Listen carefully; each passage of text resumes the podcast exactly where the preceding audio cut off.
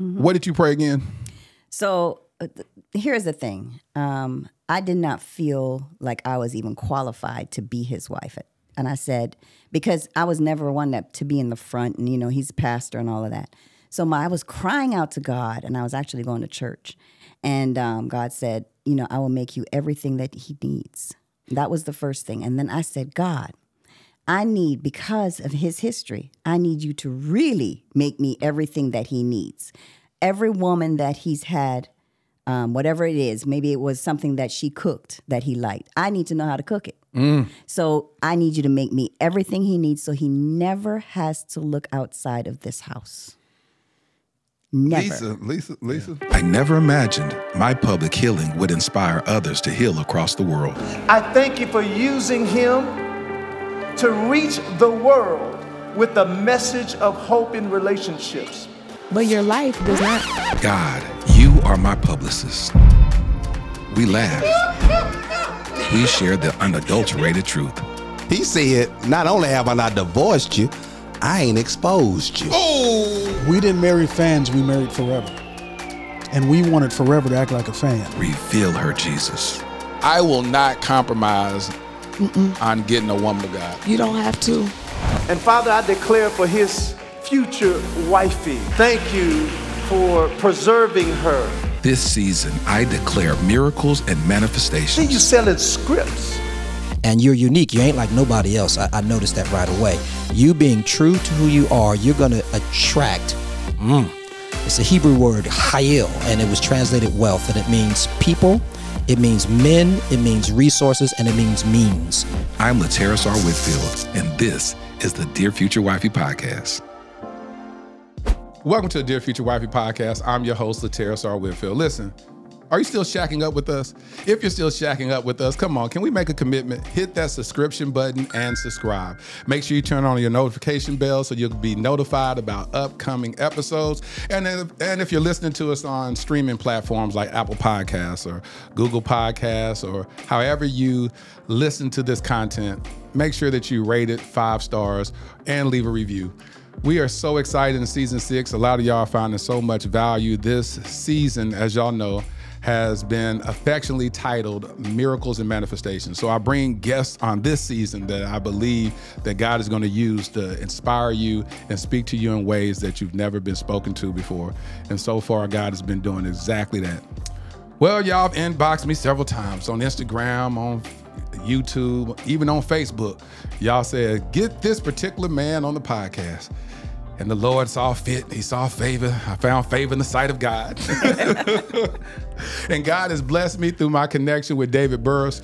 He connected us to this amazing man and his dynamic wife. It's an honor to have them on the podcast. Welcome to the Dear Future Wifey podcast. My new homies, RC and Lisa Blakes. How y'all doing?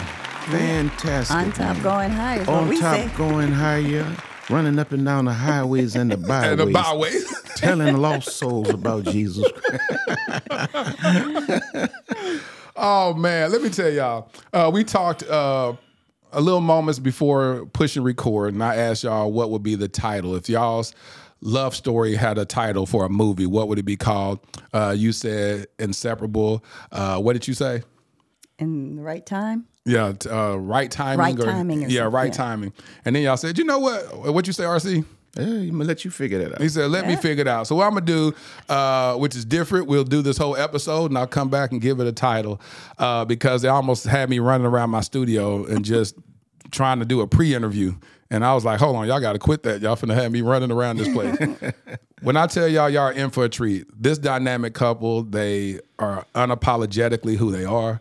They are dynamic. They're transparent, and I see in that in the five minutes that I've t- I've spoken to y'all, I see why this works. I see why this works. Um, if I were to ask you, RC Blakes, who is RC Blakes? R.C. Blakes is a student of life.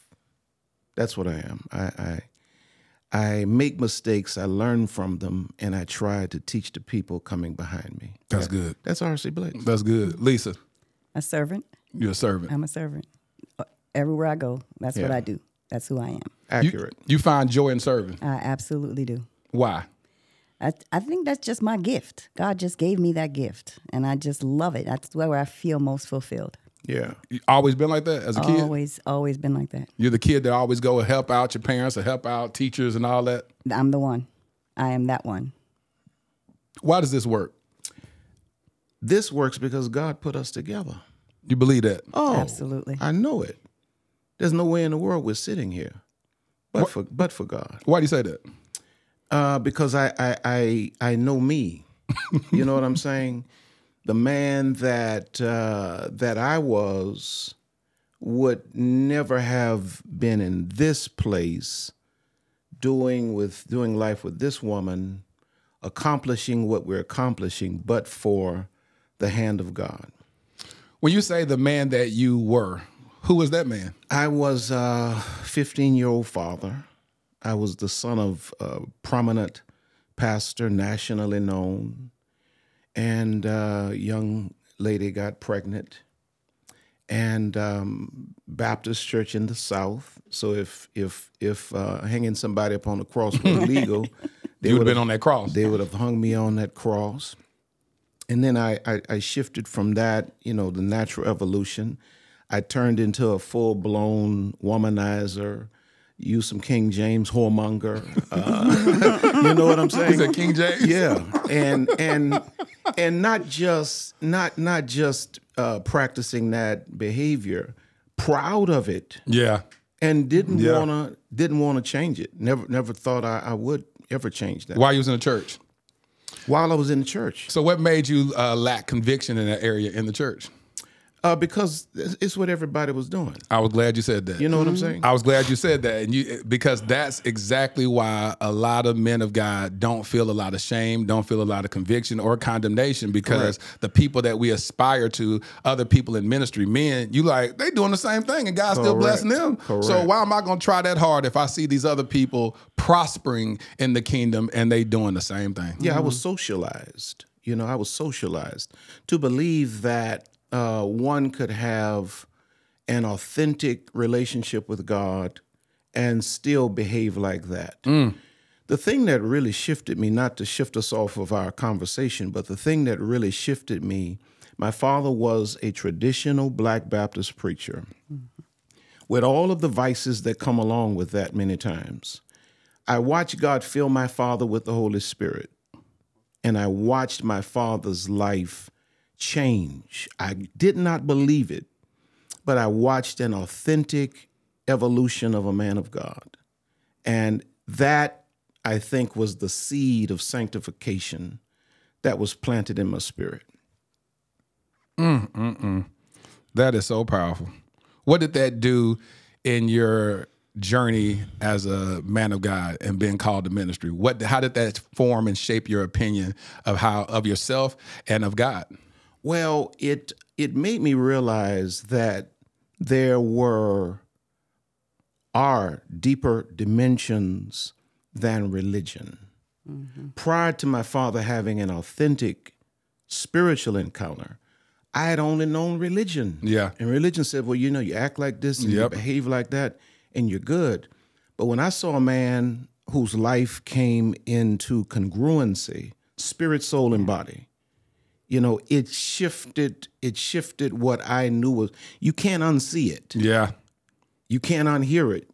You know what I'm saying? Yeah. And so now I'm trying to continue in this um, this lifestyle, but there's there's a crisis in me because I know that there's better. I know that there's more because God gave me a front row seat to a man's life and watched that man change, and so that set the foundation for who I am today That's good. and what my values and my beliefs are. Mm-hmm. Before we started recording this, you was telling your wife, getting her up to date about an episode that I released. What was that episode? It was I don't remember exactly how you titled it. It's called Healing from Heartbreak. man but i sat and i watched the whole thing all the way through i had never seen specifically a black man sit down open his heart and pour it out to the world because you know most of the time they feel like we are heartless Yes. especially as black Oh, men. 100%. they feel like we are heartless we don't feel Right. nothing impacts us and that episode was was was um it was life changing for me because it made me realize that we are making progress as black men you know, we're really getting in touch internally now. What did that What did that also speak to you uh, as a black man? Which you end up saying that you've never ever experienced heartbreak. No, I've never I've never had I've never experienced romantic heartbreak. Never, never. I've been on the opposite side of that. Right. Every woman um, that I've encountered, but this woman, and even her, I, I actually heard her as well. But you know, I, I came back to to mend that. I've left every woman broken, but me personally, I've never experienced heartbreak. So that's why I think I was so captivated uh, to sit and to hear a black man pour it out like that. Why wouldn't that be um, something that you was like, oh, this this is this is this is crazy. I can't watch this. This not that's not normal. How could you embrace it rather than uh, kind of walk away from it or shun away from it? Because I've healed from um, misogyny. Ooh. I've healed from you know toxic masculinity. Mm. Uh, I'm a whole man now. You know what I'm saying? I'm a whole man now. The- so when I when I heard that, I didn't hear. I heard strength. I saw strength. You know, I heard I heard a king. I didn't I didn't see or hear weakness because I'm listening through uh, healthy ears. I'm seeing through healthy eyes. I'm a healthy black man sitting here right now. I'm a healthy man sitting here right now.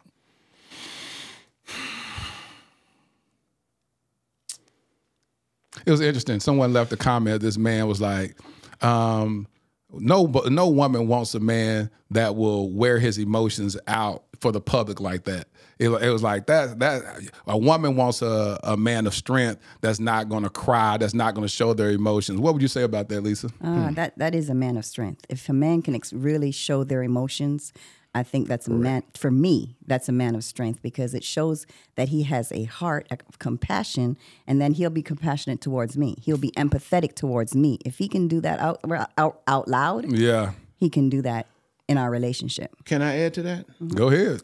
This is the only person that I cried to. So he has cried in front of you before. Oh my goodness. Oh my goodness. That's a man that just he's not had he's not found the right woman. There it is. Yeah. He's not found the right woman. And there's never been a time that, you know, I've I've cried uh, on this woman's chest that she left away from that experience experience thinking less of me. Of course. It always strengthened our bond. Yes. because I let her in. When a man is able to be um, emotional with his woman, it means that he has the ultimate trust. That's right. RC, you just hit that That's word. it. You just hit that word. The ultimate trust. You just hit that word. I did an episode, um, and, uh, and some women that didn't quite get it was like, "No, love is the greatest." I said, "For a man, I said the greatest thing for me isn't love, it's trust." I said because the Bible, there's eight types of love, so I can be loving you, and you may feel love, but I may be giving you an eros love, which is Correct. That's right. erotic, Correct. and all it is is a sexual love. And I say, "But I love you," and you're saying, "But every time I'm around you, you just want to take my clothes off." But I, that's because I love you. That's because I love you. But it's no agape. it's no phileo love. Yeah. You know what I'm saying? It's no storge love. You're it's right. just it's just straight eros love. And so I said, trust is a whole different level. There's one type of trust. That's it. And so when you trust somebody, just like you said, especially from a man, when we trust you, you can have it all. That person opens himself up for heartbreak. That person says, Here it is. I'm giving you all of me. Oh my God, I'm scared because you can destroy me at this moment. Correct. And you hit the nail on the head, the ultimate trust. Yeah. So Why do you think it's hard for men to get to that place? Um, I think because I think just naturally, the way God made us, we have to always be in a posture, in a defensive posture to protect. And and so, you know, when a man gets to a point where he's feeling like he's going there with a woman, it almost feels like he's putting his armor down. It's almost Yeah. it's almost like Samson lying on Delilah's lap. Teach. You know what I'm mm-hmm. saying? Yeah. Mm-hmm. And he trusted the wrong woman He sure mm-hmm. did. he trusted the wrong woman with his truth. And so I, I think I think as men, we're built to be the defenders, and I think naturally for women, they're built to be the nurturers and to lean on us. So it takes more for a man to get to a point where he actually can put that armor to the side for a minute and open his heart to a woman. And when he exposes himself like that, and it doesn't, and it turns out like he, well, his greatest fear happens to him. He'll put that armor on, and sometimes he put somebody else's armor on. He got like five correct. pieces of armor Correct, on. He's like. I'm never opening myself up again like Correct, that. correct. Absolutely powerful. Uh, y'all's journey to this amazing marriage uh, didn't come without adversity. Um, how many years have y'all been married? She says 27, I say 28. Why you say 28? Why is there a I, di- I just I the don't, discrepancy? I'm, yeah, I, I don't know. I, I said it for so long. I'm just trying to justify. You know what I mean? But- Justify it you right. Yeah, the dates don't line up, but I, I said it publicly so long, so I'm just sticking with my story. You, gonna, man. you say you're gonna stick to it. All right. Um, so I've been married 27 to 28 years, and um, Something like that. something like that, something like that. Um, how did y'all begin? Take us back to uh, 28 years ago. Um, no, we're gonna go back more years than that when y'all started dating because y'all dated for uh, off and on how many years? Five years. Yeah, I don't know. something like that. She she said she has a different number on that too. We dated for a What, lot. what, of what years. number you got, Lisa? I got I got about five before we Five, got five before married. y'all got married with a break. with the break. Yeah, And the break was how long? A year and a half. yeah, about a year and a half. A year and a half. All right, so y'all started dating. How old were you, old RC, during that time? Yeah, had to be in my mid mid to late twenties. Mid to late twenties. Uh, you had been previously married, right? Correct. How many years were you married at that time? I don't I, I don't know. wasn't many. Two, I think. It wasn't many. I see. Don't remember nothing, dude. No, no. Some things you want to forget. you know what I'm saying? some things need to be forgotten. Some things need to be thrown into the sea of forgetfulness. yeah, because of my own doing. Let yeah, me add your that. own doing. Well, let's talk about that, RC. Uh, you said that you was telling me previously that you had never been faithful to a woman before. Never in my life. This is the first woman I've ever been faithful to. Never wanted to be, never thought it was natural for a man to be faithful. I didn't have a desire to be faithful to a woman. And um, for obvious reasons, we kind of mentioned a little bit of it. And um, so, God, I'm, I'm a 15 year old father. Yeah. God calls me into ministry at 17 years old. Wow. And so I'm thinking, okay, I'm gonna get out of the church and I'm gonna go away for college and I'm getting out of church. God calls me into ministry right before I graduate, which now locks me in. And now I'm a second generation pastor of a ministry that my father once pastored. My brother and I worked together. And so I'm preaching in Homungen. Yeah. I'm preaching on Sunday and I'm in a hotel on Sunday night. You said Sunday night. You know what I'm saying? Yeah. And so God, God supernaturally arrested my life. And God showed me my future. I'm walking in a little bit of it now. Mm, a little bit of it. God showed me my future. But then God said to me, He said, I cannot bring you there with you living the way you're presently living. Teach. Mm-hmm. And so there began the process of sanctification of a little Baptist boy. It's like the name of a book. Yeah, it does, huh? Yeah, It does. Sanctification of a little Baptist process. boy. Yeah. the process. The process of holiness. Actually, I wrote Yeah. the book. Yeah. So you were a young 17 year old minister of the gospel. You preaching. Um, you get married at what age? I got married three days after I turned 18 years old. Oh, you got married real young. Yeah. I had um old my oldest girl, I'm 58. Oldest daughter is 40, 43. So it's 15 years between us. Yeah.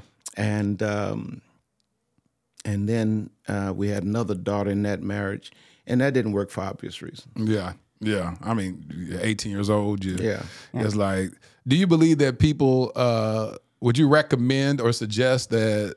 Because we always say there's no time to get married or whatnot, but from a wisdom standpoint, do you believe that the odds are against you getting married at that young age, not even knowing who you are at 18? I absolutely do believe that. Now, Yeah. sometimes, you know, Yeah, sometimes it works. sometimes there's Yeah. an exception to the rule, Yeah. but you, you, your brain is not even formed. No, it ain't developed to uh, 21. No, Your you- frontal lobe. Your values are not in place. You don't know who you are. You don't know what you want. And so you may have the greatest intentions, but the odds are really against you at that young age. And even if even if y'all make it work, Yeah. there are a lot of regrets later in life because you just did not get a chance to experience certain things that I think all of us have to experience. That's real. That's real. And so you meet Lisa. You were you were preaching in the church, and she was one of the congregants. She came and, to the church. And um and so how did that happen, Lisa? How'd y'all how'd y'all meet? So, I mean, I just came to church. Um, I really came to church to see my little cousin get baptized. So I was kind of late getting there because I'd gone to church with my mom earlier that day. And I walked in and I just came to, you know, he was preaching. I sat down in the back somewhere and came for the baptism and uh, ended up joining church because that day was the first time I'd actually heard a preacher make the Bible life applicable. It made sense to me. It wasn't like a Shakespearean thing. Yeah. Every church that I'd gone to was like, you know, thou art and all. And I Yeah. was like, what? Like, tell me something. And he broke it down and made it so real and applicable to my life. I thought, wow. And I was just drawn and I joined the church. And that church was 35 miles from my house. 35 miles? Yeah. And 35 minutes from my house, rather. And so I said, my, my family was telling me, oh, well, just go ahead and get baptized there and we can find another church closer to home. And I tried.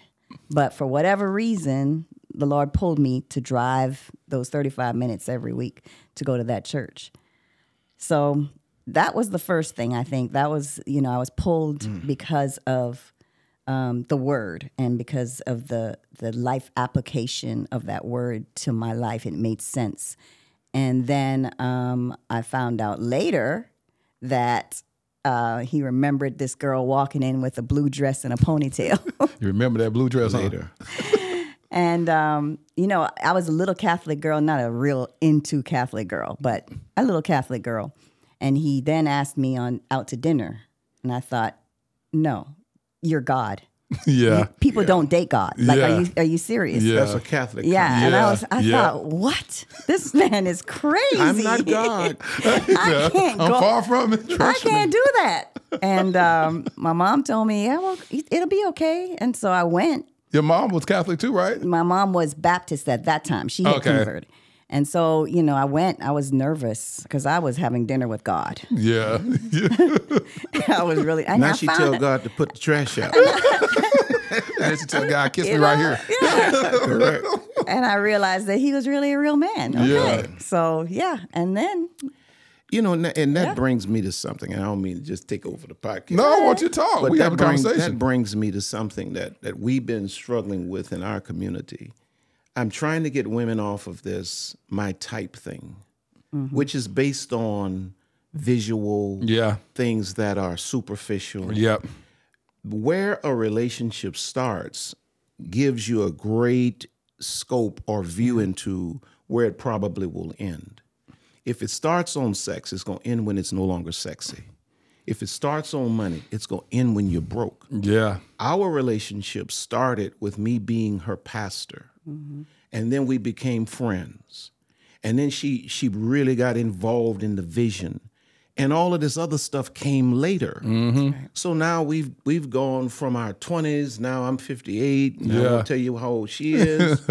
and life is changing, but the foundation where we started Yeah. is Still intact. still intact because it's lifelong.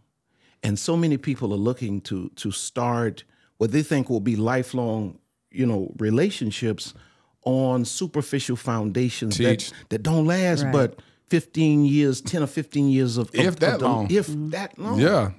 And so now we're the greatest friends. Yeah. We're partners in vision. And it couldn't be sweeter. and even to add to that, he, you know, when I when he, when he asked me out, I thought that he's not the kind of physical person that I would want to date. In fact, in fact, let me tell enough, you, I ain't never heard that before. he was he was. we about to tear this podcast up. What? I mean, I just never imagined. And so, but the main thing I didn't imagine. Let me tell you. what you Let me tell you. You fine, baby. And um, but but he told you he was running women at that time. Yeah. right? Yeah. And you knew that? No, but his eyes, like he, they used to the style back then with these big old glasses, you know, and his you got it eyes. Listen, his eyes were red every week, and I'm like, I like, told what you I didn't want to bring her on? on here. what is going on with this dude's eyes being red every red? I week? He I was was up all. I was up all night. I didn't know that. I'm like, what is wrong with this dude? You thought you smoked weed? Girl That's what I sweet. thought. That's honestly what I thought. I see you wouldn't getting no sleep. No, no, I wasn't getting no sleep. I wasn't getting no sleep. I didn't know this girl would come on here and talk all this. Here. I, I t- but I told you I didn't want to bring her on here. He didn't want to bring you on, Lisa. in Well, his defense, he was well, like, see? he's like, she ain't gonna talk that much. He said she- She talking too much. so, so when you did you ever ask him about why his eyes was red? Not till way later. Not till way later. I told. I said, I thought you were on drugs. Oh yeah, I wasn't on no drugs. It was a different kind of It was a drug. different kind of drug. Different kind of drug. And so y'all, when did y'all form a committed? Were y'all just dating each other, or were y'all like we go together? Circle yes or no? Uh, we never really had a conversation, but it got to a point where um, we it turned romantic, and I, you know, this, this was the only one I wanted to spend time with. Yeah. because the the timelines are kind of confused because I'm going through this this process as a young man, Yeah. where God is really sanctifying me, mm-hmm. and I'm I'm taking another look at the way I've been living my life, and now God's giving me this vision. He says, "But you can't go there living like you're living." So I'm I'm really going through this transformation uh, as a man and as a man of God at the same time, and she's right there. She's right there with me, and so I'm I'm dumping a lot of this stuff that I had been carrying. She doesn't even realize this is going on Yeah. and the bond that she and I were developing, um, you know, it was it was unbelievable, and you know, I, I knew it was God. So what did you see her as at that time? What did I see her as? Yeah, like from a future standpoint, it did not go that far. You like this is a great woman in my life right now. I I th- I thought in the beginning, I, I I well, I knew I was I was dealing with my wife. I did not want to really face that fact. because it was like I was getting, you know, the Holy Spirit was giving me, I was, I was getting control of my sex life, Yeah. which I had never had. And so I'm thinking in my mind, okay, well, it ain't broke, don't fix it. I'm just going to, you know, I'm just going to hang out here with the Holy Spirit, and I'm gonna live like the live like the priest, and I'm just going to be celibate, Yeah. and uh, or abstinent, and and and and uh, just going to do ministry. But in the meantime, she and I have just gotten closer and closer and Yeah. closer. So I get to this point where I have so much respect for her. I'm like, um, you know, I don't think I, I'm I want to get married. I don't think I'm going to get married, and I know you desire marriage, so I think it's best you move on with your life. And so I'm thinking that she's going to do like everybody else. You know, why? What did I do wrong? Please don't do this. You know what I'm saying? What you, know- hold on, Lisa? What you do? I told him, okay. She didn't ask me why. She didn't ask me what did she do wrong. Okay. She just said okay. Okay. Lisa, Lisa, why you just say okay? Okay. And went about my business. Because this is what he he decided he didn't want. He didn't want I'm all still, of this. I'm still so I said, baffled okay. by that. Let me tell you something. Y'all Lisa's Okay. Y'all Lisa's got something in common. I told you my ex-wife was named Lisa, and I told her I want a divorce. She said, okay. Uh-huh. I said, hold on, Jingle. Bro, I'm telling you. I don't know what's wrong with y'all Lisas. She was just like, okay. I said, well, God, dog. I was, you just, it was just that Nah, easy. in private. I mean, away from him, I did have Yeah. my heart was broken. I Yeah. did cry some days. I really did. I did. never knew I it. cried some days. You days. never knew it. She wouldn't. I had all of I had all the temptations to call like everybody else to to back But then not- it was pagers. Yeah. But beep. now look, not only does the girl say okay and still come to church still came to church. and don't talk to you know don't speak to me to come to church not having but just move on go on about her business Oh, God. and then later i find out she got a boyfriend It hurt. It hurt right there. Not, now that may be the only time I had a little heartbreak because watch this, watch this, doc. Here I am, overweight, broke, young black pastor. She go get a boyfriend. Why she can't get somebody I can laugh at? She go and get a big league baseball player, a millionaire with a six pack. I'm sitting there looking at my belly, and she over here with a millionaire. You hear what I'm saying to you? And I'm like, man, now that that was tripping me out. It was like game turned around on me. You said you said why couldn't she get somebody you could laugh at? I wanted Yeah. her to get somebody I could laugh at. Doc, I couldn't. I couldn't say nothing. You didn't bring him to church with you, did you? Listen, oh, no. Better listen. not bring that Can I tell you the truth though? Go ahead, Lisa. I honestly wanted him to come to church. You better not bring that man to that church. I wanted him because you know where my I- heart, I my heart a- was I over wouldn't be here, a right? pastor today if she had brought that man to that church. My Would heart was over man to that here. church? Did you bring that I begged this man to come to church. I did. That man never came to That man church. who been to come to that church. The Lord had did, him. Did, I he, know- tell did he know that you used to date him? No, did he? No, I- no, he didn't. No, he didn't. No, he didn't. And he still didn't want to Uh-uh. come. He I'm didn't. learning. Was he it didn't was want he a to come. believer? He was. He just didn't want to come to He church didn't with want. you. He didn't want. He didn't want to come to church. He didn't actually live in the city, so he came in. You know, he was uh, out of state, so he, he, Guys, he he's getting real came, when he came right in town. He He, having he was flashback. It's working over, RC. out or got it now. whatever. You won, and RC. You won. you still won, RC. Yeah, I'm. I'm getting a little heated here. he said he got a six pack. He said I got a belly. And he said I want somebody to can laugh I'm at. looking at this dude on TV. You watched all his games, Saying did you? strike out, strike out, strike out. You ever preaching time? I want you to fall and twist your ankle, right? so it's interesting. So y'all had this breakup for about a year and a half. We mm-hmm. did. What rekindled y'all's relationship? I went by my mom's house, and my mom says to me, "I haven't seen Lisa lately," and so I'm trying to avoid it. You know, I'm trying to avoid the conversation. So she goes back into it. Where's Lisa? I said, "Well, you know, mom." I'm just really focused on ministry now. God's doing something with me. And uh, I told Lisa that it's probably best she move on because I'm not getting married. And my mom said, Babe, come here, let me tell you something. I know God doing all this stuff in your life and everything, but you are not the kind of man that can be out here without a wife. There it is. You're making a fool out yourself. There it is. And so I left, you know, a little heated with my mom. Of course, she didn't know it. and then Holy Spirit says to me later, Your mom told you the truth. Lisa is your wife. So now I'm challenged with how am I going to bring my belly, Broke.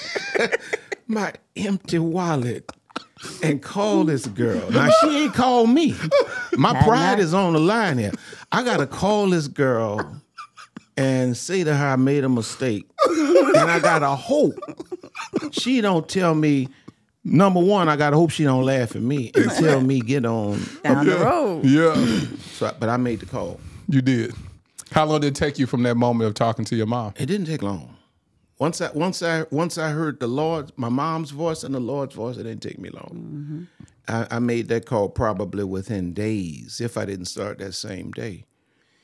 And uh, she said, she said yes. I said, I, I, I want you to be my wife. Oh, the, the first call you said that? Yeah, I called her back and said, hey, I, I made a mistake. I- Hold on, Lisa. He done, he done told you he didn't want to get married. Now he call you out the blue and then say he don't say how you doing. Let's go out. Let's let's start dating again. He said I want you to be my wife. Yeah, I think you're supposed to be my wife. And I said, okay. But then, you know, in my head, I'm thinking, well, he said God told him. Yeah. And I'm like, well, God didn't tell me. You know, I was thinking, wow, God hasn't told me anything. Why is he telling me that this man is my husband? I'm I'm dating somebody else right now. this What's going on? this ain't going the way I thought it would go. So he, I mean, he did, and then he did an official proposal later. But I had to hear. I mean, like I, I shared with you earlier, Yeah. I had to really go to God for myself. What was that process like though? And that was, you know, knowing his history, like I was telling you earlier, I told there were two stipulations for me. And I said, God, the first thing was I asked God, I said, now, if he's really my husband, I'm not sharing. So you need to show me, and I need you to really put it in crayon terms because you know your child is kind of slow. So I need you to put it in crayon terms that he is going to be faithful to me. That's like good. I'm the only one. And uh, the sign was clear. really? Yeah, it was really, really clear. Um, when he, you want me to tell him? Yeah, you Yeah. said everything else. Maybe we're gonna finish. Well, let's tell the truth. in my I'm It's gonna tell the truth. I mean, you got to, you know. said my little fitness So now? he he had some little girl that you know. Oh, my that some little girl. Why would you? This little girl told him that um, if you marry Lisa, I'm going to kill myself. Oh, yeah. So we were talking, you know, we were talking. I'd come back and we were talking, and he said, I have one more thing to take care of. And I said, What is that? He said, X and so told me that Yeah. if if I married you, she was going to kill herself. I'm just going to go talk to her. Now, this is a man that would never mm. say Yeah. anything like that to me. So That's I good. knew it had to be God. Yeah. I knew it had to. I said, Yeah. okay. And Yeah. yeah, so that was my sign there. That he was being transparent. Absolutely. And that transparent. Tell me actually about this other person. Yeah. Yeah. It was clear that that was That's good, God. King. That And, was and what did what did you think when you when she started being responsive to your courtship at this point? Um, I mean, I was grateful for it because I did not deserve. Um, I didn't deserve that. Uh, not that I disrespected her. I, I, I really did try to do the whole thing in a respectful way, but nonetheless, I put her through a lot. And so I was very grateful for her being being receptive. Um, for a minute, I wondered if she still loved me like that. Yeah. But it didn't take me long to realize that you know she still loved me. When you say long, of course you ain't good with time, so I'm gonna ask Lisa about how long how long do you think it was between when he called you and you heard from God that moment happened and, and before it was confirmed to you that God in fact has chosen this man to be your husband. It wasn't long, maybe about a week or so. I Really? would think, yeah. Because I needed to know because here's the thing. Um, I said yes, but I still needed God to really tell me yes. And so um, when I said yes, he said, We're not going to wait no long time. Because, can I tell you the secret? Yeah. It was yes, but no sex. So, okay, we getting married next month. He said, "What you doing tomorrow at about twelve o'clock?" we So it was like, let's get married Hey, now. Like I was today. ready, bro. He was ready to go get You know what I'm married, right? God had done some works to me, and I was. So I, I said, needed I God learned to- the lesson. Just graduate. So I needed God to this hurry up and talk. I need Like this diploma. Let's graduate.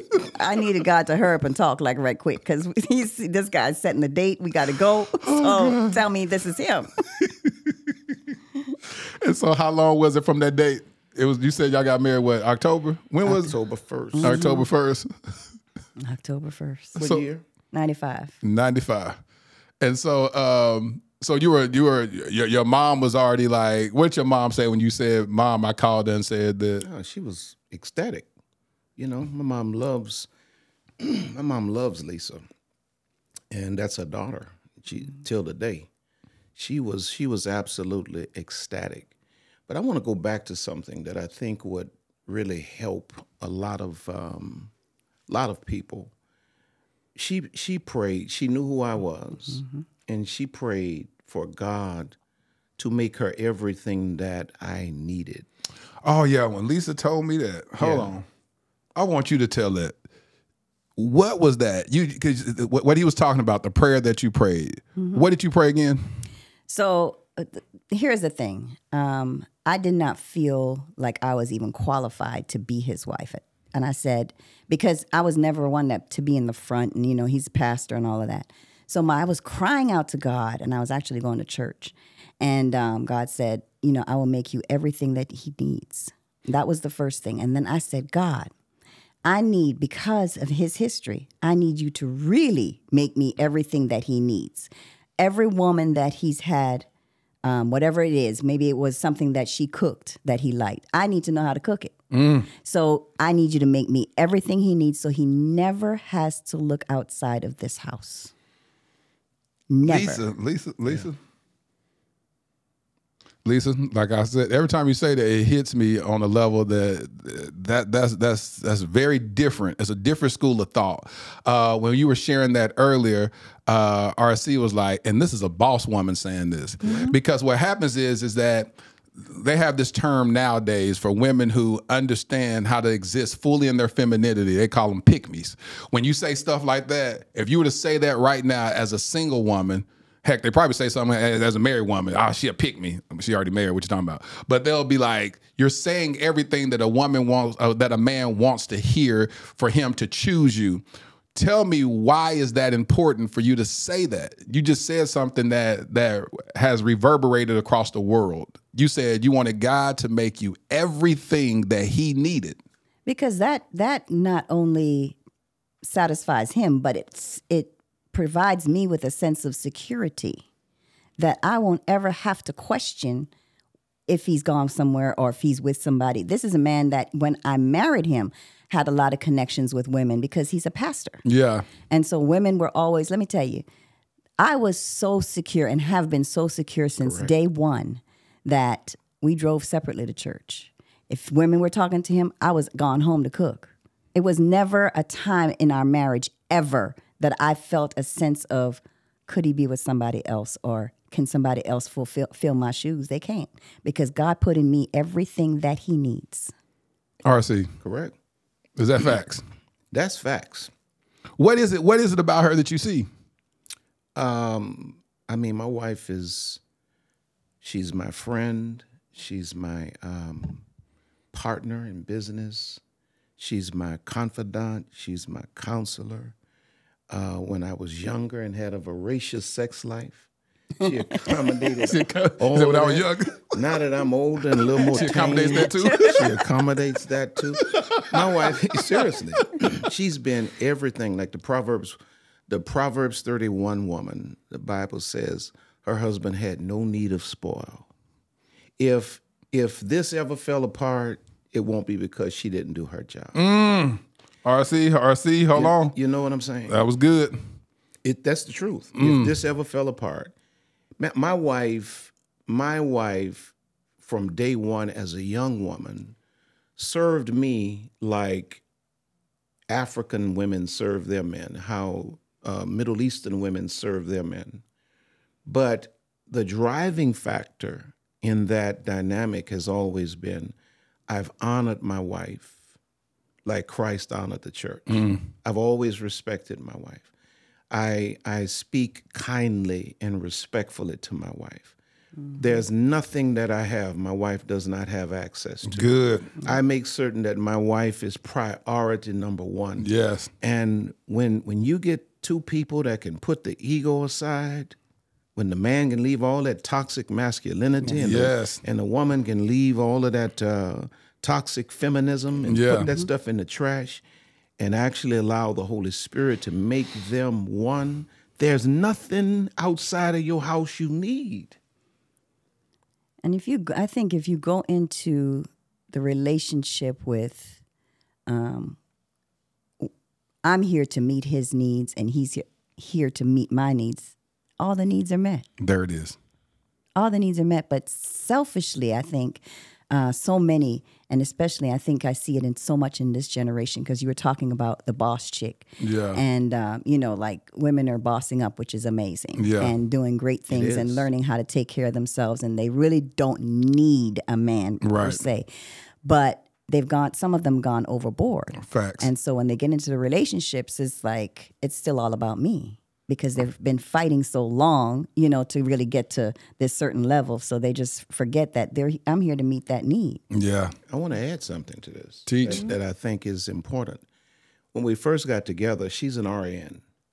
When we first got together, she made more money. I was about to say she's a breadwinner. RN be making that mm-hmm. loot. She Yeah. made more money than me. Yeah.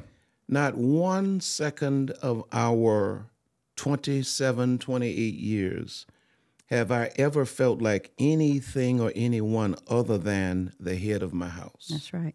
Why? How did? let me ask you this, Lisa. Who taught you this? And that's the thing. It's Who taught you this? It's crazy because I didn't have any teacher. I didn't have a mentor. I didn't have. You my didn't grow up with a father? I did, but he was no you good because he he he was that was the abuser, one of my abusers, so he wasn't no good. Then my mother, um, they di- they divorced when I was very young, and I was separated from my mother for a very long time. So, and she didn't have that kind of training either. So it was like nothing but nobody but the Holy Ghost that really s- taught me and trained me um, how to be the wife that he needed. And um, I just I fell into that submission again because, like he said, he's always honored me. And um, you know, when we when I was making that money, I brought my checks home, put it down. She did. Brought my checks home, put it down. Like it wasn't. It was no need for me to say, okay, well, yeah, I'm making this money. I'm gonna make these decisions. And I'd been on my own for such a long time that I really was making decisions on my own. So, So from, from what age? So you said you were separated from your mom from what age to what? well, my mom and my parents got divorced when I was six, and so I didn't reunite with my mom till after I was going to, when I was going going to college, getting ready to go to college. So who were you raised by? Uh, well, I was I left my by myself. I left home at sixteen, So I'm talking about you say they got divorced at six. and I was with my father. Okay, so you with your father. Yeah. Yeah. So when they divorced, you went with your father. Yeah, That's how she Yeah. got from Jamaica to Canada. yeah. Her father took her from her mother and brought her to Canada. Oh, I forgot. You were Yeah. you were you were living. You grew up in Jamaica. I was born there. Yeah, Born in left Jamaica. there when I was 10 Then you Mhm. went to Canada with your father And grew up there. and grew up there. And you said that he was one of your abusers. Right. So I left when I was 16. I ran away. And so, you know, I really didn't have anybody to teach me how to be a woman, let alone how to be a wife. So God did what he did. Now, this opens up another, um, I think, subject that people are buzzing about today high value man, high value woman. Teach. With us, it was never about me being a high value man Yeah. or her being a high. We always had a vision of being a high value couple. Teach. Mm-hmm. So my money was always hers, her money was always mine. Yeah. And now that we're at a point because we've worked together, Yes. that you know we're in that top whatever percent, whatever Yeah. percent. Yeah. It's us. We are a Yeah. high value couple because because God brought us together, and we put aside all of that other stuff that this generation is enamored with. You know, worrying about you got a good man, a man that respects you, a man that has a work ethic, but he don't have enough zeros. Mm-hmm. Well, if he get the right woman to help him put it together like God gave me the right woman. Mm-hmm. I told you in our initial discussion. Yeah. I didn't marry I didn't pursue Lisa because of sexual attraction. Of course I was sexually attracted to Lisa. Right. But I had that a million times. Yeah. Not literally, but you know, Yeah. Figuratively. but uh, 200,000. Correct. you know, I didn't I didn't marry her because because of her money. I knew I was gonna make money. Yeah. I married her because I knew that this woman fit my future. When we said I do at that altar, I was looking at 2023. It was 1995, but I was in 2023. Teach, King. I was in 2033. Teach. Mm-hmm. And I knew that this woman had what it took if we put ourselves together under the auspices of God. Unbeatable team. Yeah. I'm telling you, it, it, it hit me the same way it did about 15 minutes ago when you said about 30 minutes ago. Let me tell you something. I talked about this on one of my recent episodes about I believe that God puts a time capsule in that purpose partner that unlocks different dimensions, unlocks from that person and the time that you need it. For instance, years four, like year four of your marriage, something that you needed in that moment, and you're like, oh my God, I just don't know how I'm gonna make it. And she go, oh, I got you on that. You're like, how do you know that? How, how? Mm-hmm. Just like I'm asking her, how in the world does she know all this stuff about being a wife? And she's like, I don't know. Just God gave it to me because she mm-hmm. doesn't have the foundation that supports this level of of of wifery. You know, mm-hmm. we're gonna make up a word. It just it just she doesn't have that support system that would make sense for that. She didn't grow up watching a healthy marriage. She didn't walk. She she has no frame of reference, but yet and still, the Holy Spirit downloaded in her what it looks like to be a Proverbs thirty one woman, and she's effortlessly walking that thing out.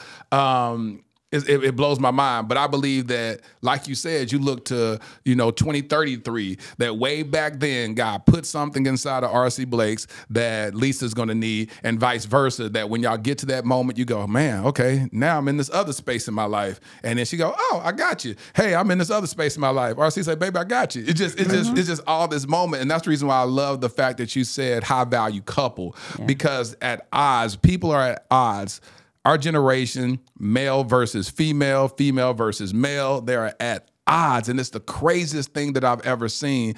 Uh, we're always been the narrative for the person's uh, false. Like I don't like women and black women or this, this, this. No, I Right. can't trust black men because they this, this, this. And I'm like, what? Right. What's wrong? What you know? Can we all get along? Like like Rodney King. Like what, what, what what's going on right now? You know what I'm saying? Like what has happened? So when you speak to that, RC, what do you think is going on in today's generation where we are at odds with each other?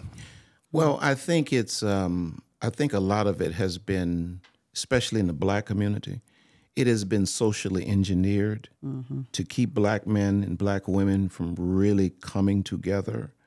Um, when we made uh, the amount of money a person makes, um, the staple of value Yeah. or when, when we, we when we adopted the idea that the person that makes the most money is the boss Yeah. of the house, and we lost the concept of union. Um, when when the when the church uh, became more enamored with materialism and cars and houses and you know you got to wear this to mean that to signify that God is blessing you. And we got away from teaching the book as it relates to the family. A whole generation has lost its um, footing, its rooting in terms of biblical values. That's right. You know, and so this is what you see when you hear men, black men in particularly. I think we're the only men that I see on the planet that make a whole living on tearing our own women down. And then you see women coming back at their own men. These things are demonic, but a lot of it is socially engineered. And I think we have to just wake up and look at the outcomes. We're not getting good outcomes. At all. You, you know, mm-hmm. you you're making all of this money. You Yeah. hate the black man. You're making all of this money, but you're miserable. Yeah. That's right. You're not really happy. You know, you you talking about you're a high value man. You're gonna get your passport. You're gonna go over here and do this with these women and all of that kind of thing. Yeah. But you're not happy. Not at all. You know, we have to get back to back to the basics. We have to get back to God. We have to fall in love with ourselves again Teach. Yeah. and allow the Holy Spirit, which brings me to something I want to say anyway, allow the Holy Spirit to introduce the right person into our lives. Right. We have not, this is a generation that is is just um, committed to finding, trying to make stuff happen. God put us together. That's it. And you know what? If if more of us would do what I did, I had gotten to a point where I really thought me and God were good enough to rock out alone. I was so fulfilled and so happy as an individual in my purpose that I was willing to say to a woman that I loved, I don't think I want to be married. Mm-hmm. If you're not ready to be married, you don't need to be married if you need to be married. Right. How long? you got to repeat that one more time. You don't need to be married if you need, to be married. if you need to be married. Boy, that's codependency at a high level. Correct. Yeah. And what's what's happening is we have women who say, "Well, there are no good men." The reality is, if I go into your background, you haven't had a six month season of your life where you've been without an attachment. So how would you know? You you haven't had the space for a good man to show up. Hmm. You have. It's, I liken it to a parking space. God says, "I'm gonna send you a Bentley," but every time the Bentley passes around, you got a hooped in now. There it is. There's nowhere for, for that Bentley to pull in. That's right. And so if we can embrace alone seasons, if we can really take time to uh, plug into God, allow God to give us a love for ourselves, we then allow space for God to create the the the relationships that can last a lifetime and be relationships of purpose, purpose partners. Purpose call them. partners. Yeah, I love calling them purpose partners. Listen, he pointed out something that that I really want to um, highlight in this moment because after him, you got with a guy that was a millionaire. Why wasn't and coming from the background that you come from, why wasn't that like something that you embraced? Because most women nowadays I'm gonna stop saying most. There's some women out there that would prefer that. They went from this broke pastor, and then they got this guy that that's in the league in baseball's long money for a long time. Correct, Then it's like you you getting everything that you want. That could have been looked at as your blessing. You know what I'm saying? Why didn't you view it as such? And uh, because I've never been that person. I've never been that materialistic type of person. I've always been Still not. Yeah, I'm Still not, not. I've I've never been that person. He's he's actually brought me out a whole lot, um, but I've never been that person that just looked at things like that, like stardom, you know, celebrity struck. I'm not that person. And so that it didn't matter to me when he, you know, when he came back and I'm like, okay, I could have that. It didn't matter to me because that's where my heart was right here. So no matter all the money, your heart was still my with this heart broke was pastor. here. My heart was over here. So that's a lesson for somebody. That's a Well, I'm trying to tell you. But you That's a know, I, you know, we go back to um, something that we talk about all the time in, um, marriage ministry is that um, the woman came out of the man, right? And so when when he was just mentioning that we we're sitting here and we're looking for all over the place, God took me out of him, Teach. but then He put us together, and the Bible says that they should that they would have dominion. They would have dominion. So you were just talking about the constant battle and struggle between the man and the woman, you know, competing basically with each other. We are missing the fact and the biblical principle that the Bible says let them have dominion. So it's both of us together and we should never have a competition because God has given he has orchestrated that we both become together for a particular purpose and for a particular vision. And so when we grasp that idea and we mm. actually sit in our roles, there is no more fighting and fussing and divorcing and all this kind of there's no more of that. But we have to come back, like he said, to the biblical principle of let them have dominion, let them have dominion. So we're doing this together. We're in this together. Lisa, why you just preach? Oh, She did. Why, that, why she just preach? She did but, but that. RC, you said that she she like to be quiet. She ain't gonna be coming on here talking. What happened, RC? Uh, you stirred up. yeah, and you and I are gonna talk about that after we get off I'm this sorry, I apologize. She just came and she just started going all off. I was like, what in the world? That is true. Let them have dominion. yeah. Yeah. So from I've the never heard that it was- before. From the beginning, it was the concept of high value couple. Yeah. Teach. God didn't bring up dominion until both of them were together. That's it. God, God couldn't bring up dominion with Adam because Adam was never ordained to dominate Eve. He could never bring up dominion with just Eve because she was never ordained to dominate Adam. It's when they came together, God said, "Now let them have dominion." And see what happens with women now. I think. I think a lot of times, you know, we go back and we got to keep going back to the word because he said he he created a helpmeet for you. Yes. And see, a lot of the, what I see now is women are looking for the man to be the help me. Yeah. So you're gonna help me to get. you're gonna help me to. It's it's messed up. Yeah, it's, everything is backwards. Yeah. Everything is turned upside down. And so um October the 1st, y'all get married. Uh, did y'all run into any type of adversity and obstacles? Now you have these this young couple trying to do life together. Um, you have a lot of couples that watch the Dear Future Wifey podcast that may be in their season of adversity and they feeling like they want to throw in the towel. They saying, "I must have married the wrong person." Did y'all ever have moments in y'all's life, even though y'all heard God say that y'all are supposed to be each other's mate? Did y'all ever have moments where y'all thought y'all heard God wrong? I haven't. I've never had that moment. Um, from day one, I've known that I made the right choice. Was any adver- adverse? What about you, Lisa? Do you have any moments where you question God? I think I did. Uh, if I have to be honest, I I did, and I think. th- let me tell you. Let me tell you. Let me tell you. Is he crazy? So I don't look Seriously. good.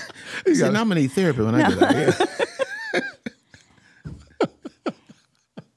Um, being from the Baptist church, and that's where he was raised. Yeah. Um, women were just to be silent, just sit, Yeah. wear your hat, and be quiet.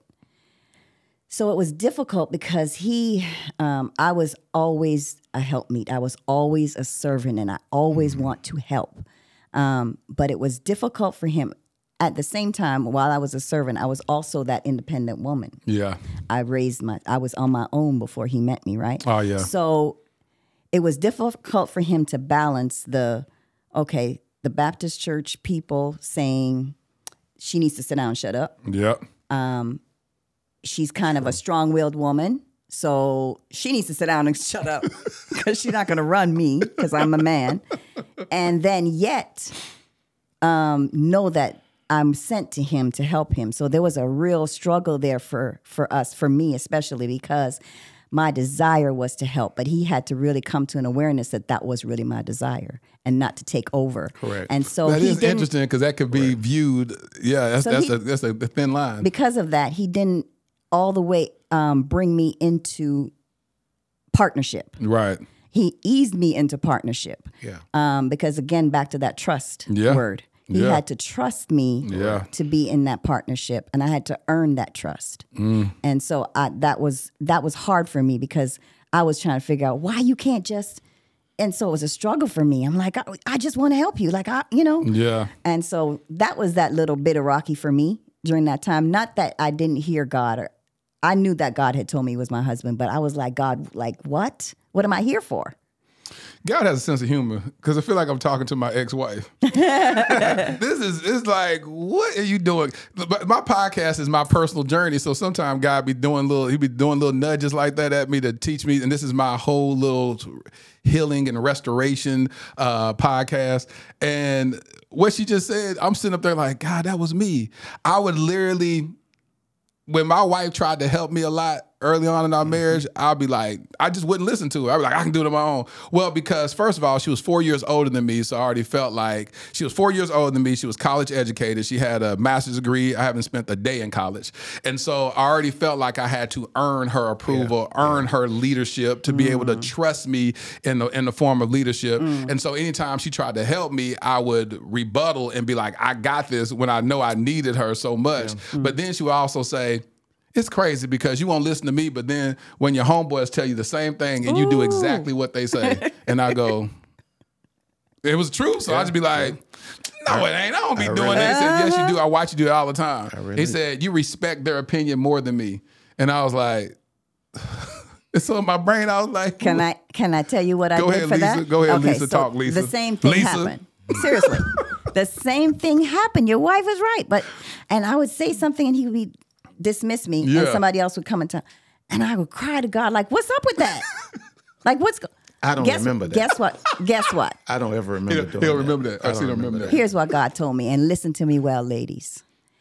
Does it matter how he gets the message as long as he gets the message?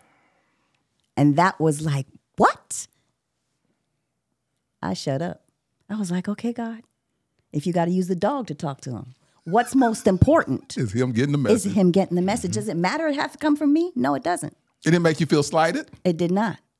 It did not. I was like, okay, because my most important thing was that he got the message. I'm trying to help him. It's not about me. RC, do you remember that journey? I don't You remember don't. none of that. I don't remember none You of got that. you got selective amnesia now. selective Selective amnesia. amnesia. He does. He really does. I do. I do remember it, but I remember it from you know from my perspective, and and I I agree with everything she's saying. You know, there were time were times that um, I would listen to outside voices as opposed to hers. Yep. Um, but the way I remember it is more from the perspective of protecting my wife. You know, when you're in a did. public place of Yeah. leadership, Yeah. um, and and you are the leader, you realize how vicious people can be. And, Yeah. once, and once you're out there, You out there. you're out there. Yeah. And I can't really cover you from the the fangs and the, Mm-hmm. and the claws. So I was pretty much trying to protect a young woman from experiencing all of that and just allowing her to kind of develop and grow in the context of the community. Uh, but you know that being being healed from that toxic masculinity at the same time that did not allow me many times to appreciate her value that she was bringing to the table or to really recognize the leadership she had in her. A lot of it was kind of like, you know, be seen and just be quiet and let, Yeah. me, let me handle this part, you know. The Holy Spirit just spoke to me, uh, and I want to make sure that I don't let what you say. I'll be another person that allowed this thing that you dropped to be silent uh, when you talked about um, abuse that you've experienced, because I don't want to just skate over that. And then uh, the Holy Spirit was like, "You're just not going to talk about that." Um, and I'm gonna give you space and grace to speak about it as much as you want to speak about it. Uh, when you talked about the um, abuse that you went through, um, let's add reference around that. What type of abuse did you experience? So it was actually mol- sexual molestation by two uncles and my father, and at young, very young ages. And so, um, but you know, I tell women all the time now. I tell people all the time now. While that was a traumatic experience for me, and it did a lot of things to me physically, emotionally, mentally. It just messed me up. I wouldn't change it for the world because as God promised in His Word. He said He would use everything good and bad for my good, and that that misery has become my ministry. Where when I opened my mouth Correct. and I said what I said and told the truth and revealed my experience, thousands of women Yeah. have been um, healed. Some thousands of women have been restored because of my story.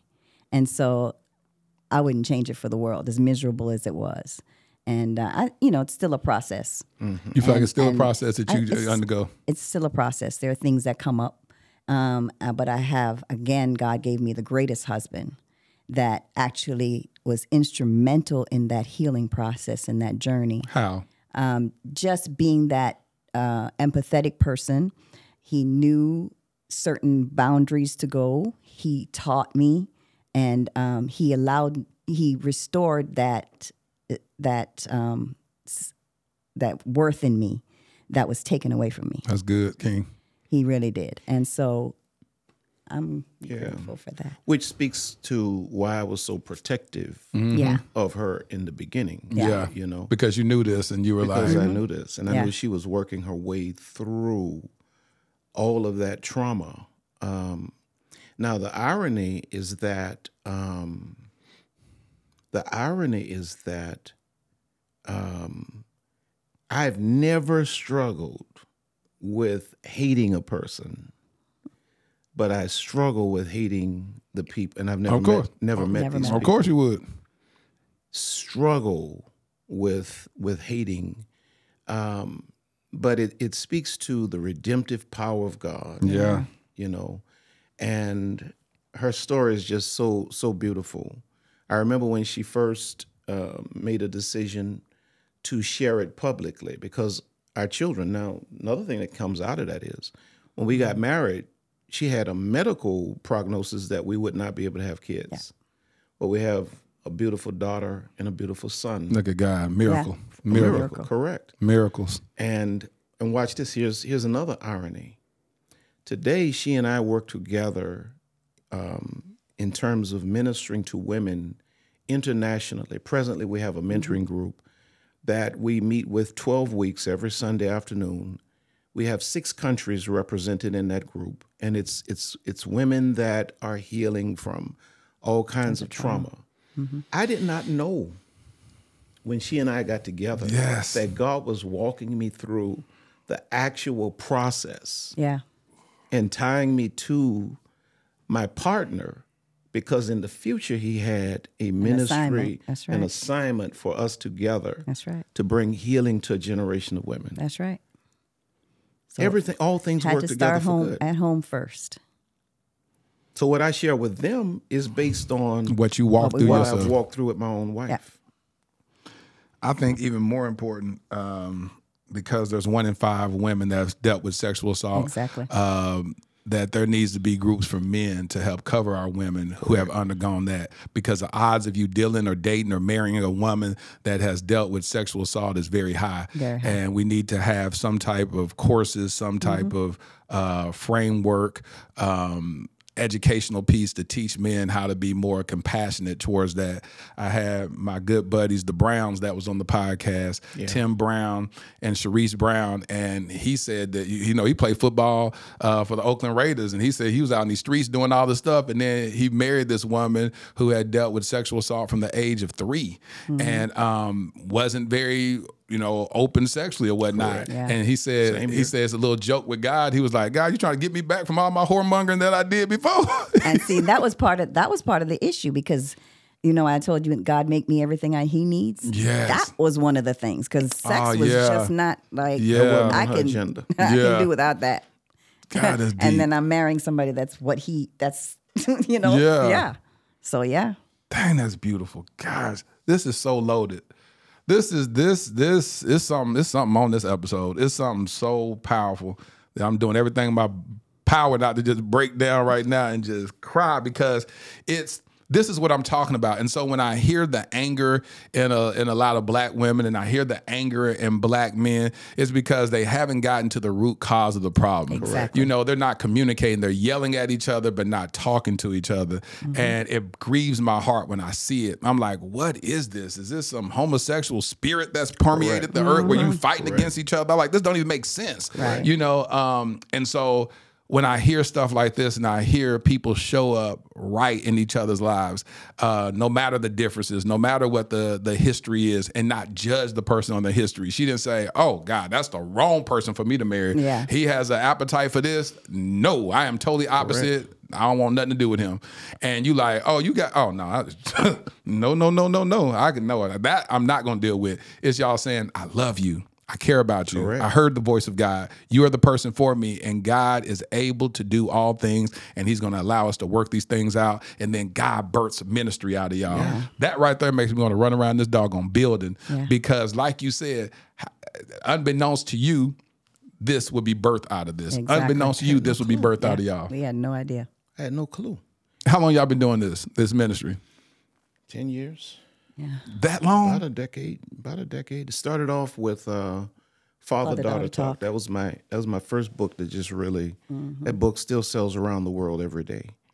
Uh, and we had a Father Daughter Talk conference. Everything speaking to women, everything your father should have taught you. Oh, that's mm-hmm. good. And you'd be amazed at how many 40, 50, 60 They year never heard- yeah. have never heard the things they should have learned from their father. Yeah. From that, it it moved to queenology. Yes. Mm-hmm. That's that, that's a big boy right there. consciousness of the queen, a queen, con- you know, what does it mean to be a queen conscious woman? And so now it's gotten deeper because we have this private mentoring group that we do once a year. It's so heavy I can only do it once a year. Yeah. Where we we literally spend 12 weeks with women. Uh, sometimes these sessions are three hours long on Sunday afternoon, where we're dealing with all of the same kind of stuff that she and I have walked through over the last 30 some years they you know she and i together we're we're ministering to those to those ladies. And so little did i know man that god had all of this in store when we were going through our process. Yeah. Um. Wow.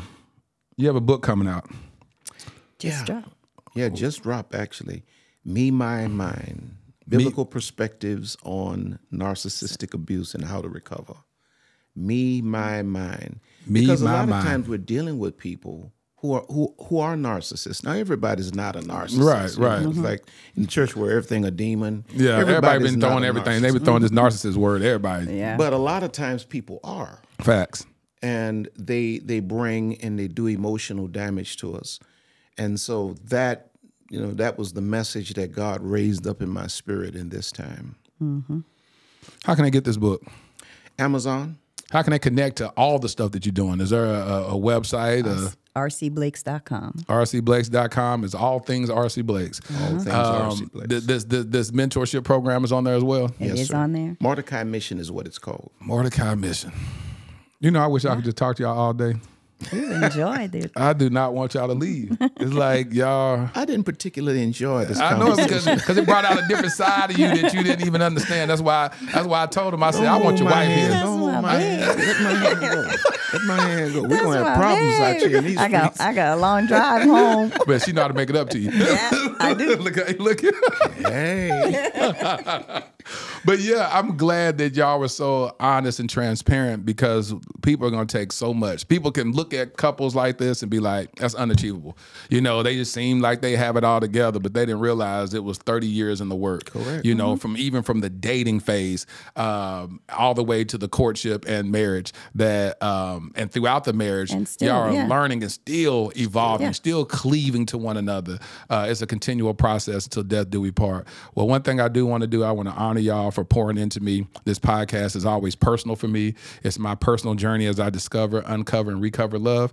And so I bring people on the podcast that speak to me, that that I found that I find value in. And I pray and I ask God to assign the people that I can become a pupil sitting at the feet of love and extract knowledge and gems so that I can bring this into my quilt of my love journey. And my wife will inherit these jewels and these gems that have been deposited into me. And I've been doing the work, just like I told RC. Yeah, in my per, in my previous marriage, uh, I've committed adultery multiple times, and I said I no longer I hated myself when I was that man, and I said I no I no longer want to be that guy, and I'll do whatever work is necessary for me to show up as the best version for my mm. future wifey. And so when I was talking to RC uh, earlier, I was like, God, that's me right there. And this is what mm. God can give me. And so, what's so beautiful, gosh, God is so intentional, is that I'm looking at a man who walked the walk that I did, but then this is the blessing. This is the mm. manifestation of the blessing after doing the, the, the purpose work and getting himself together in order to inherit such an amazing woman. And so uh, I find encouragement from your, you guys' love story. I thank y'all for taking the time. Anything else y'all want to say before we depart? Lisa, speak. No, Lisa, Lisa, this is what I want you to do. I want you to look at that camera and I want you to speak to this generation of women. Whatever God has laid on your heart, just let it flow. All right, listen, ladies, uh, future wifey, you have been graced to be somebody's husband, to be the husband of a king, Wife. To be the wife of a king. I'm sorry, to be Yeah. the wife of a king. You've been graced to be the wife of a king. Take this time to prepare and get ready because your king is being prepared, and you will be the best wife that God can make, make for him. RC, talk to the kings out there. I would say heal and um, don't listen to 99% of the voices out here that speak to masculinity. Mm. Go back to the Creator and mm-hmm. allow God to really uh, reshape and reform your soul as a man. Yeah. Pull away, heal, get the anger out, locate who you are in Him, and watch God manifest the right woman for you. It's there. It's going to happen. Promise mm-hmm. you. I'm living proof.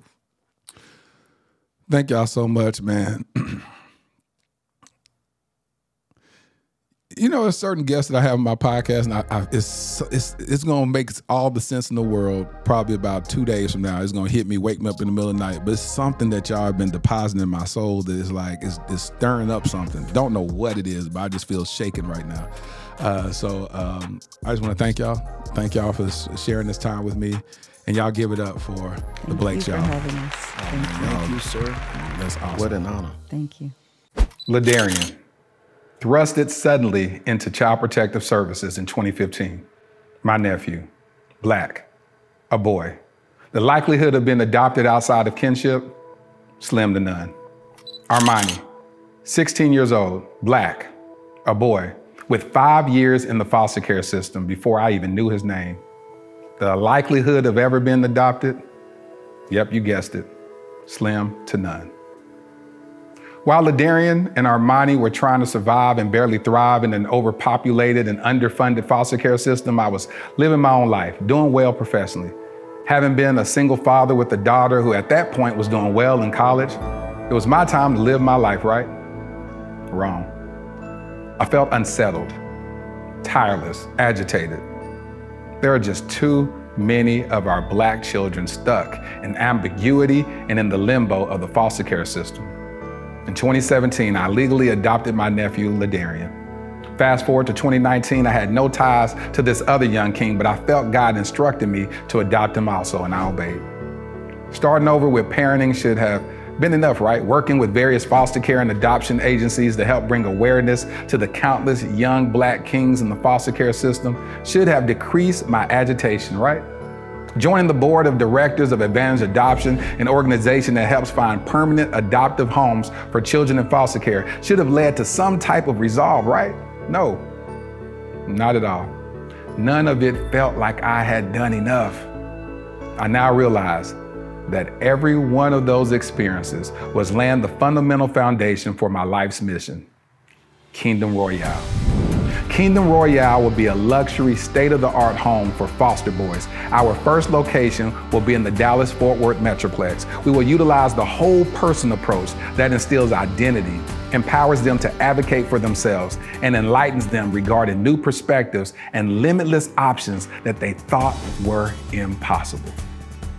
Though the young kings will attend the local public schools that are in proximity to Kingdom Royale, our at home curriculum will broaden their worldview through participating in the arts, attending various cultural events, learning about and engaging in multifaceted discussions about current events and even relevant historical contexts, introducing them to gardening and landscaping and even caring for our animals on our farm and on site stables. We just launched our Startup Capital campaign with the goal of raising $2.8 million. Now, why $2.8 million? Well, in 2017, I created a web series in which I performed random acts of kindness for targeting the homeless community. One of the most notable successes was that one of the videos went viral, garnering 28 million views. However, one of my biggest regrets is that I didn't raise a single dollar to help in implementing a more sustainable plan for the homeless community.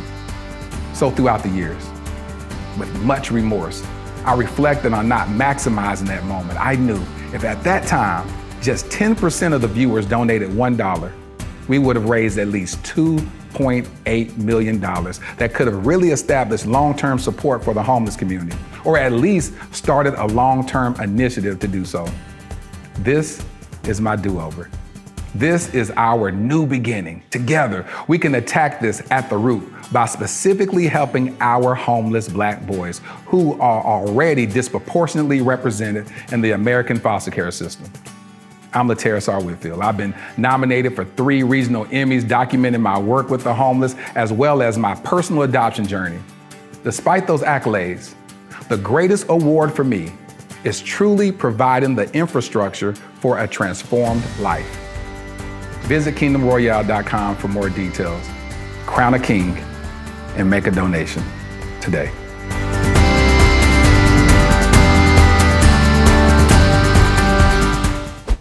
Shout out to the Blakes for blessing the Dear Future Wifey podcast with your story, with your journey. I found so much encouragement in it. Felt like God was attacking me or bringing to light um, what I had dealt with in my past marriage. God is just so intentional. He's so intentional about everything that concerns this podcast. And so thank y'all for rocking with me. Thank you, thank y'all for finding value in me showing up every week, uh, just following God. And I just thank y'all for rocking with me th- through this journey. Well, here's my favorite part of the podcast where I speak to my future wifey. Dear future wifey, travel with me, catch flights and feelings. I'll get the window seat so you can lay on my shoulder and drift off to a peaceful slumber. Security. Check. Let's see the world together. We'll document our journey on beaches and cabanas, foreign countries and safaris, making memories to share with our grandchildren. Our laughter will be contagious, our love an inspiration, our faith infectious. Your future hubby. I hope you enjoyed this episode of the Dear Future Wifey podcast. Remember, be lit, live intentionally and transparently, and don't stop loving.